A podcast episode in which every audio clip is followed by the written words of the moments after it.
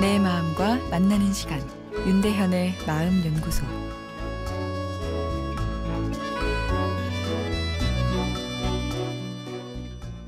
안녕하세요. 월요일 윤대현의 마음 연구소입니다.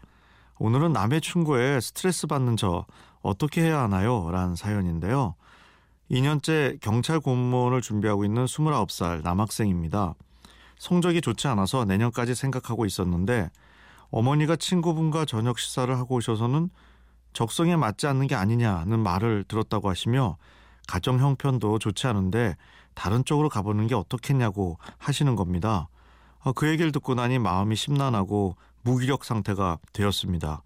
원래 저는 고집이 세고 자존심이 강하거든요. 예전 같았으면 남이 뭐라고 하든 신경 안 쓰고 그냥 내 길을 갔을 텐데 어, 상황이 이렇고 보니 충고를 들었을 때 어떤 걸 받아들이고 또 어떤 건 흘려들어야 할지 잘 모르겠어요. 어, 인생을 더 산 어른들의 충고엔 지혜가 있습니다. 특히나 나를 사랑하는 부모님의 충고는 더 귀중하죠. 아, 하지만 그런 어른들의 조언 가운데엔 생존에 치우친 것이 많기 때문에 몇 가지 측면에서 또 다시 생각해 보는 것이 필요한데요. 어, 예를 들어 결혼하면 다 똑같아. 너무 고르지 마. 정부 치고 살면 되란 말 아, 종종 하시죠. 긴 인생을 살고 결혼 생활을 돌아볼 때 나올 수 있는 지혜의 이야기입니다. 아, 그러나 결혼 정년기에 있는 젊은이들이 이 말을 그대로 적용하면 문제가 생길 수 있습니다. 아, 왜냐하면 결혼에 있어서 누구와 결혼을 하느냐는 행복의 가장 중요한 요소이기 때문이죠.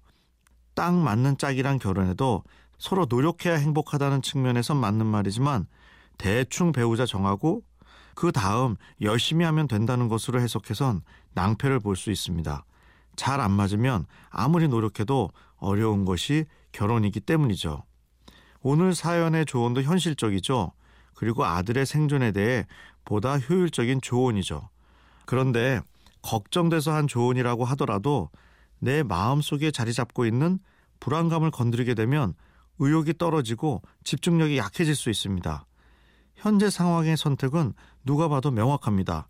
2년을 준비하셨다면 이번 시험에 최선을 다하는 것이 정답이겠죠.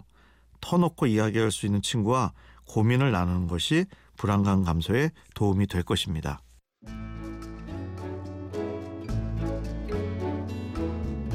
윤대현의 마음연구소 지금까지 정신건강의학과 전문의 윤대현 교수였습니다.